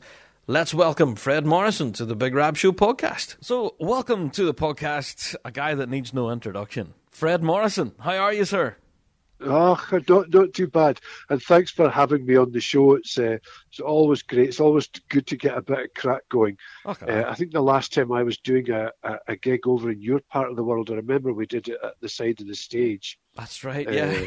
Uh, yeah, I don't know how long. It must be like uh, maybe I don't know a couple of years, maybe. I think it was, But- aye, yeah. hmm Yeah, but of course we were in healthier times then. Of course, since then we've we've been we've been hit badly by the corona, which has had a huge effect on all pipers and all musicians. It's been awful, Yeah. hasn't it? Aye, it's been a really terrible year for pipers. Uh, so, Yeah, how, how have you found it yourself? Well, exactly what you're saying. You know, uh, for pipers, of course, we don't have the big events to go to. I mean, I I hear from the guys in bands that they don't, they can't practice together. They've got nothing to work towards. Yeah. And then a lot of us um, pipers, we we do like some of the the major schools out in the states, which are great fun. We do Winter Storm, and then Winter School in Seattle. There's a lot of us do that. Of course, they're off. They're off, and uh, so a lot of the fun, you know, is just out of it, and a lot of the, you know, the, as I say, the motivation and the sense of achievements out of it. And it's terrible if you think of young players and yeah, and, and also older, if you get older guys that are, you know, getting nearer to retirement, it's a shame for them to, to, to be losing a whole a whole season, you know. That's it, indeed. Yeah, but I dare say retirement's a long way off for yourself, Fred. I'm, I'm sure. Oh, that'll never. No, no, I'll never retire. So I'm, I'm But, I sure. mean- I'm sure you had a load Yeah. of gigs actually planned for 2020. Are, are you any shows in that planned before the plug all got pulled, or Oh yeah, I mean we did. uh, You know, just when when the lockdown, I think it was around about mid March, and it, things were getting things were marching on. And then we beg, then I began to see like a lot of these events that I've got in the calendar are just not going to happen. yeah, And I had a fantastic uh, complete month month's tour of Canada, and these were great venues. Uh, all for, for the whole month and great events. It was kind of teamed in with theatre venues and like some some of the major Highland games and some uh, like workshop stroke concerts, some great, really great stuff. And a lot of them had, were sold out. The whole thing was cancelled, you know. And it's it's you know and for musicians, I know not a lot of musicians will agree about this because, like, I've been do, I, I've been on the road really since I was sixteen. Like, really, I have. I've been travelling since I was about sixteen, and I've never been at home for so long. And you miss the whole buzz of like even the airports and the travelling and the meeting people, and then of course the playing and all the crack. You know, it's, it's a it's a big buzz that comes away from your life. You know, and then, of course, all the major festivals, the Piping Live, the Lorients, all these big things, they're all gone too, you know. So it's for, for, for everybody involved, for punters, uh, everybody, festival organisers, performers, everybody involved, it's just it's just rubbish, you know. Yeah. But it gives you something, it makes you realise what you've got to look forward to, you know, if, if we do, when and if we do get the whole thing sorted, you know. That's it, indeed. Yeah, and if anything, Fred, you've remained busy during all of this lockdown. I know you're, I know you're not travelling and all that, but you're still dead busy. You know, with the Yeah, production of uh, your pipes and everything. Yeah. Yeah, the crazy thing is we actually got busier. I'm not joking. I I mean, it's not joking because I kind of panicked when the things when the thing uh, kicked in. I thought, right, what am I going to do? So I advertised online lessons, Mm-hmm. and uh, I go, we got absolutely inundated, all the, inundated with stuff like that. And I was I was at it full time, and then all sorts of people asked me to do. Uh, to help them out, you know, like mm-hmm. festivals and promoters and organizers, all these. I got so many people saying, "Can you do a clip for this? And can you do a this? And can you do a that? And can you be part of a?" I got there was so much of that that came on, and then luckily, I think maybe six, eight weeks into the lockdown, we were able to reopen at McCallum's. Yeah. And of course, the backlog was huge. So we were, at that point, we were just nose to the grind trying to get everybody's orders out for them and to cope with the new orders that were coming in. And that has not let up since since we reopened. That's There been. Yeah. like uh, just absolutely, you know, just flat out, flat Yeah. out, and uh, in in a good, in a healthy way. And uh, the the new Uilleann pipes are extremely popular. People are loving them. A lot of Highland pipers that haven't tried them before are like having a go at them, and they're loving it. So Yeah. that keep, you know that that that that's um, it's very very you know it's it's full on with all these things. That's it. Well, if that's what I've been hearing, Fred, you know, as Highland Pipers are stuck at home and they can't get out and compete, they're challenging themselves by trying these new instruments. So I was going to ask you about these new Uilleann pipes. Uh, How are they selling? Are they like proven really popular, like you say? Yeah. They are. They're extremely popular. I think what people realise, you know, about Uilleann pipes, it's such an amazing instrument because you're you're allowed to do really what you want with them. It's quite quite different Yeah. mentality to the way that we were all brought up because we were all, especially when I I- I can I can speak for myself as a boy. The, instructors, you know, you, you you know you really had to do you know what you were told Yeah. and and it was very kind of strict technique in that but the Uilleann pipes you can actually play as little or as many ornaments as you want and mm. it's got such a lovely sound such a deep mellow sound see it's a low frequency so the, everything operates at a kind of easier slower pace so you can just let Yeah. those big notes sing out and it still sounds beautiful it, the thing with the Highland pipes is very high frequency so you're up there and it's almost like you have to do stuff you know to make it to make it sound great Yeah. and of course, we, you know, and as as we know, but uh, you, you get away with a lot with the Uilleann pipes, uh, which is a, a great thing, I think. So people can adapt really easy, and they get this amazing sound. Of course, also during the lockdown, we got a lot of people wanting even to go have a go at like small pipes and reel pipes and whistles. Yeah. A lot of people take getting into whistles, Mhm. and uh, because the Highland Pipers, in all honesty, they've got, actually got a bank account full of great technique that they can use for other things, although they don't know it. Yeah, so they, th- they're can so they well easily- disciplined Highland Pipers. Yeah, that's what I was going to ask. Can they easily move between instruments like that? You know, is the transition easy for them? Yeah, it is much Yeah. easier than a lot, lot, lot of pipers would think. I've, and over the years, pipers have asked me, you know, about that, and it's like pipers are so well trained. that the competition scene, you know, Hmm. it just pitches things to such a a really, really demanding level of technique. You know, Yeah. people say, "Oh, he missed a grace note," or "Oh, you know, that D's a bit," you know, or you know, is this kind of thing. So the standard, I mean, it is really is high. But but the good, the upshot of that is it, it gives people, um, you know, a lot of technique that they can adapt for other instruments if they, you know, just if they, you know, knew how to go about it. There you go. That's interesting. So, so folks have been purchasing these and giving it a go. That's really encouraging, actually. It is. It's great. I and and of course it's great for us all uh, musically and culturally. You know, it, it adds a lot. People, you know, people start to, you know, play more and, and join in more and, and write more as well, which is it's great. Well, that's it. Well, speaking of writing more, Fred, you've been quite, you've been quite busy yourself with a, a whole new collection coming out. I, I have, yeah, and that was another thing, of course, that we did du- during the lockdown, Mm. and because I realised that if I didn't do it at that point, that when the lockdown finished, I would have again no time to do it. Aye. So we, we cobbled together, you know, a lot of tunes that I'd written over the years, and I've been performing a lot of tunes that I've been performing, but I've and people ask me for copies of Mhm. um, that, uh, you know, a, a lot of them, and a lot of new tunes that I haven't performed as well. So, so we've got them all together, and I'm, I, have to say, I, I, I mean this genuinely. I'm really pleased with it, and I'm really pleased with the way they read. You know, I, Yeah. myself and Kyle Howie did a lot of the transcribing. Kyle's brilliant at all that kind of thing, and uh, we worked really hard like, at getting the grace note thing that I like, the way the language, the, the way it would come across, and being fun to read for people.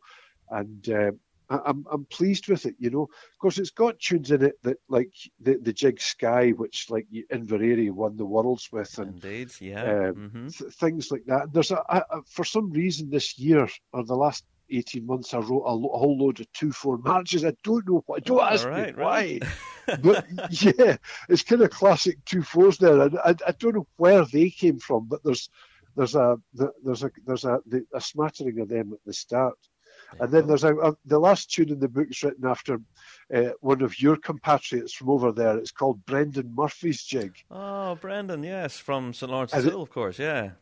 Yeah, it's named after the one and only Brendan, um, who, who, you know, pipes sergeant Laurence O'Toole, and a great, great piper himself, and, and a, you know, just a, an amazing character, Brendan. He's just, for me, it's just like if you want a breath of fresh air, you know, get a bit of crack with Brendan. Honestly, it's true. Oh, 100%. And, yeah. uh, I I spent a, a day over there. We're coming. I just flew over in the morning and flew back, and I just had so much crack.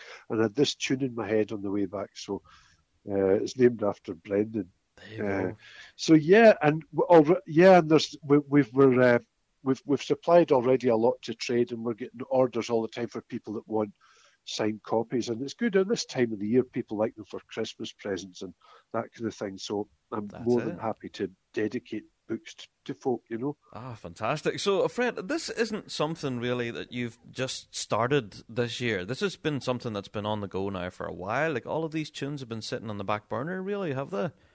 Yeah, Yeah. that's correct. It's not like I just yeah stumped up over the year and said I'm going to write a load of tunes. Mm. These a lot of these tunes, you know, I ha- I've I've been performing for like quite a few years now. You can't believe actually how quickly the years pass when you are performing. You can't believe, but Yeah. uh, you, you know, but um, and then as I say, I've got a lot of them that I just play at home that I've that you know like people have never heard. A lot of these marches, nobody's hardly anybody have uh, people have heard, Mm-hmm. and uh, and so it's a bit of both in that respect. There you go. And uh, but there's a good good collection and a good uh, cross section, you know, of all of all different kinds of tunes. Oh, there certainly is. You know? Yeah, yeah. So, can I ask then? It's always a difficult question to ask someone, but uh, have you got a particular favourite from the book, Fred, that you really love playing?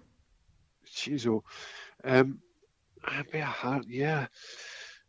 I, I like there's a there's a two four march in it named after, I don't know if you know the piper from from Dublin called Peter uh, Donnan. Oh, I've heard his name. Yes. Aye. Y- Yeah, uh, Peter. Like Peter's a well-known face around the piping scene, and his Mhm. wife, his wife had her seventieth birthday um, this year, Oh, yeah. and we uh, attributed a, a march to her, Monica Donnans. And uh, I'll uh, when I pick up the pipes, I always seem to be playing this tune, so that must be a good sign in some go. respect. yeah. You know, it's like something that I just like. Yeah, I, I, I don't. I don't think about. it, I just automatically start playing. So when you're asking me the question there, like Mhm. it wouldn't be an academic thing like what's my favourite, but I, ju- I do know that when I pick up the pipes, I'm I would say 80% of the time I often start playing this Monica Donnans. So There you go. um, th- there must be something in that. Definitely. Yeah. So, But I know a lot. So many people though have asked me for a copy of the Jig Sky. That that I, we get asked for that like non-stop, like really, really. and so I'm glad it's in the book now, you know, and, and and people are it's available to people. That's it, yeah. So, and, and no doubt folk will go out and buy it just for that too. I do know a lot of people that are interested to, to get the notation for that. So, there you go, folks. You can go and grab Fred's book. It's in it now. Good Uh, on you. Yeah, but I, I need to ask you a couple of questions. We have some folks who listen to the show who are active composers in you know Yeah. the bagpiping scene who sit down and write music. Is it something, Fred, that you feel that you kind of sit down at a table and say, right, today I'm going to write a tune, or is it something that just seems to happen naturally for you? Yeah, it is something that happens naturally. I, t- I tell you the best way I, that I could describe this for you. hmm that really like a like years ago when I started write, writing tunes, what what you would find is, and I genuinely think that all pipers are able to have a decent tune. They could write a decent tune. Mhm. Uh, that when I started writing tunes, I would push myself. I would ask questions of my brain, you know, like to, as you say, to sit down and say, "I want to write this. I want to write that," and you try and try and try, Mhm. and often when you're actually doing it that way, you don't get the quality you're looking for. But be, but because you've asked that question of your brain, you've you, you've almost tapped into the creative side of your brain and asked it to come up with something. Hmm It's like a couple, two or three days later, at the weirdest moment, that's when you'll get a phrase. and guaranteed, if you were trying to write a march, you'll get a jig. You know, you know, you, you, Yeah. you're, if you're, or vice versa. It, it, it- whatever you're trying to write, but but you, you, and it's those phrases that come to you that you don't actually make. They come to you, and you and you know Mhm. that there, there's something that tickles you. You know, Yeah. and that's what composers would call a call a hook. That's the hook. That's the thing that in, that makes people say, "Oh, that's nice," and then you would craft the tune around that.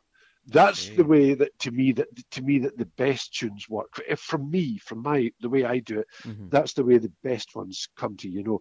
But if you sit down, of course you can make it. I could make you know you could make a tune right now, but it's that it's that wee you know three or three three or four notes in a certain order that come to you yeah. you just hear it and that's when it's that's when it's got that thing that connects with people as a quality quality phrase and then you, of course the crafting around it takes a bit of wo- takes a wee bit of ingenuity too Aye, aye. But as you say, you know, you could be stirring your dinner on the on the hob, or you could be, I don't know, sitting at traffic lights that's right traffic lights. Yeah, and it just suddenly, oh, I have an idea, and then that's that's it yeah, there you go. That's interesting. and it is it's amazing you know Mm. it really is it really is but that and and and it is it's quite addictive it's quite addictive when you get into it i think you know you could be doing it all the time That's it. So, can I ask then about inspiration for composing and stuff? Obviously, you are kind of well, not heavily influenced, but you are influenced by the bluegrass and country music scene.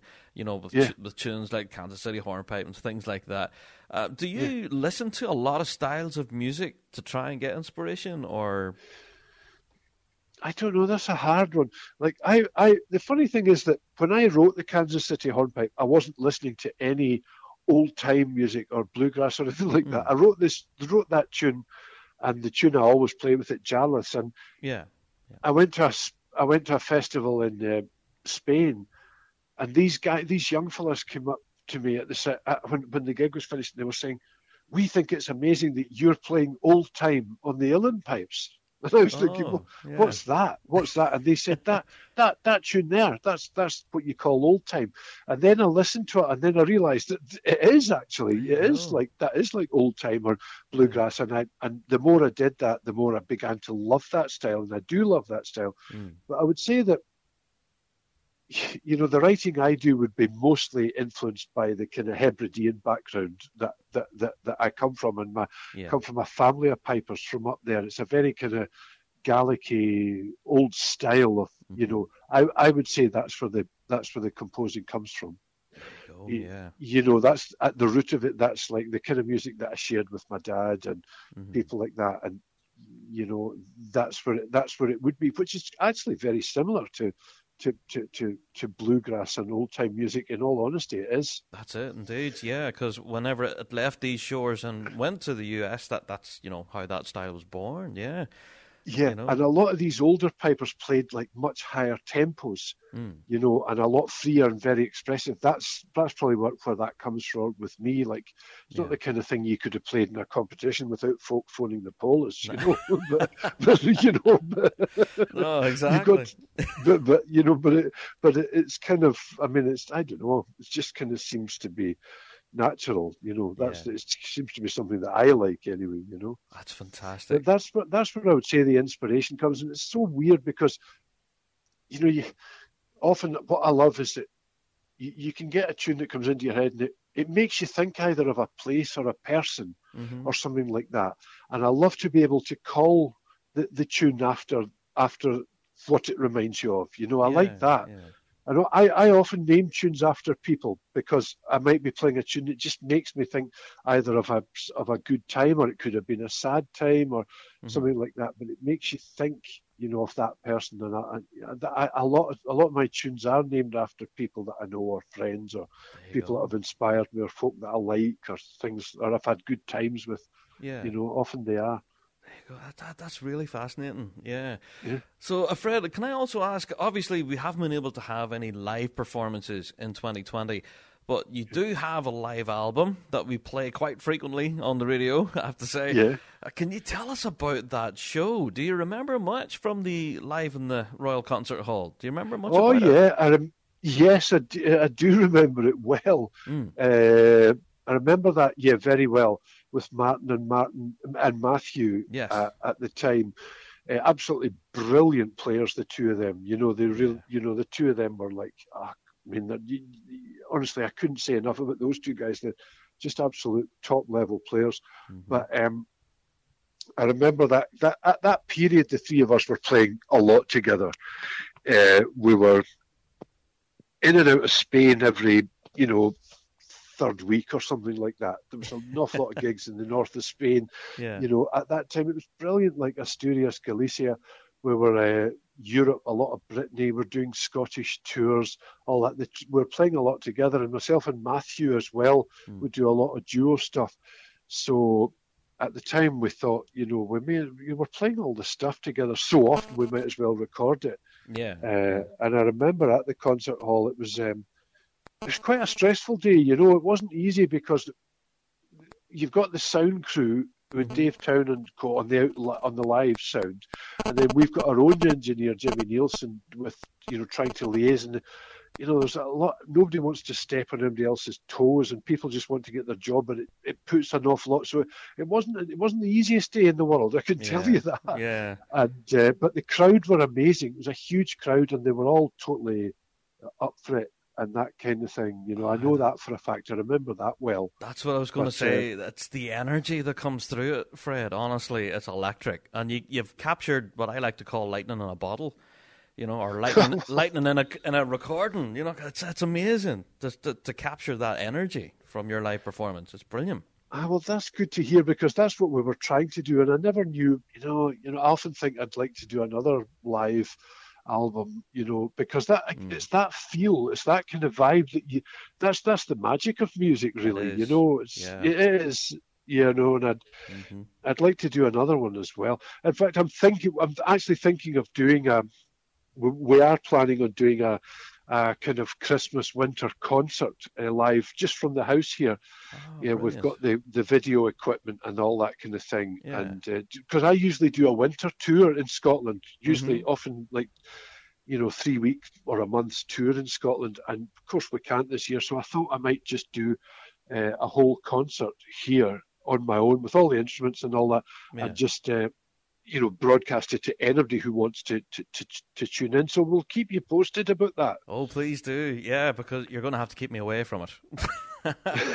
I'll be tuning into that for sure, for sure. Oh, good man. Yeah. So, Fred, then, if anyone is interested in buying your book, then where should they go? Uh, they can get it um, direct from our our website. You can find that no problem. Um, it's just like Fred Morrison pipes, That's it. and you yeah. can go on there straight away, and they can order it, and they can actually tell us what name that they would like it signed to, or anything like that. And we can do it for them. If people wanted it like for a Christmas present for somebody or anything like that, Mhm. uh, they- they just tell us, and we can we do it, and it goes out straight away. It goes out absolutely immediately to them. Oh, superb, superb. Well, Fred, if anything, once we heard about the announcement of this book, we were dead excited, and we're, that's all we were talking about in the on show for this last few weeks. Oh, brilliant. Oh, that's really good. I mean, you guys are terrific. And it, I always love coming in and getting the crack and seeing you wherever as well. Hopefully, well. we'll be seeing each other soon at a festival and having the and getting a getting the crack then. Indeed, yeah. Well, here's hoping. You know, 2021. We hope to hope you guys will all be back on stage again, thumping out the tunes. Yeah, Definitely, man. Thanks a million. Fred, thank you so much for chatting to us on the show. I really appreciate it. Thank you. Pleasure, man. Speak to you soon. Thank you. Cheers. Bye now. Bye bye. Ah, Fred Morrison there. What an absolute legend. Oh, man, I just love chatting to Fred, you know, on and off the air. It's just brilliant. You know, I've been following Fred's career now for years and years and years. I'm a huge, huge fan. So, yes, guys, if you are interested in picking up Fred's new book, just check out his website. It's very easy to find. Uh, just type in Fred Morrison Bagpipes in your search engine and you'll find it. Honestly, it's definitely going to be worth picking up because let's face it, this is only the second collection that Fred has released in so many years, and there's some blistering tunes in there that you're really going to want to pick up. So, a huge thank you to Fred for taking time to chat to us here on the Big Rab Show. We hope you're, you're keeping safe and well. And yes, as soon as we find out about that online performance uh, from Fred, uh, we'll let you guys know where you can tune in to watch that because that, yeah, you're going to want to tune in to watch that. It's going to be all sorts of entertaining. So that's really, really cool. Thank you to Fred Morrison. So, guys, that's it for another Big Rab Show podcast. Been a quite a busy week this week. It's been a long podcast. I'm sure everyone's just rubbing their eyes now, thinking, oh, come on, is it over yet? Well, yes, it is. Thank you, everyone, for clicking on downloads um, this week and each and every week. And if you haven't already, please do check out our back catalogue. We have quite a huge back catalogue now, and we've talked about everything in the bagpiping world. Also, don't forget you can go and support us over there on Patreon, where you would have got access to such interviews like Fred Morrison. You would have got them early, and you get all sorts of other incredible extra stuff back there, like episodes of Rab Show Plus. There's also exclusive performances. There's a lot of real cool stuff back there on the Rab Show Patreon page. Go and check it out and click on support. Well, guys, that's it. I am out the door. Don't forget, you can check us out on Fuse FM Ballymoney next week for another two hours of pipe and goodness, of course. But also, you can check us here on the Big Rab Show podcast next week, where we are going to be talking about our Big Rab Show Christmas list. Yay! And I know that'll put a lot of people off. But yes, it's always around this time of year where we're doing our Christmas shopping, and we want to know what you guys want to see under your Christmas tree. Is there a particular product or anything from this past year that you would love to see under the Christmas tree? I don't know. There's been some incredible new albums, some new music releases, also some new gadgets as well. So Mm, a lot of real cool stuff has been happening in the product front in the piping world. So if you do have any particular wants that you would like to see under your tree, then get them into us. You can email them in. BigRabShow at gmail.com. All right, folks, I am out the door. Thank you, everyone, for downloading this week. And don't forget to check us out through our social media, on our website, and all of that good stuff throughout the rest of the week until we catch you all again here next week. All the best.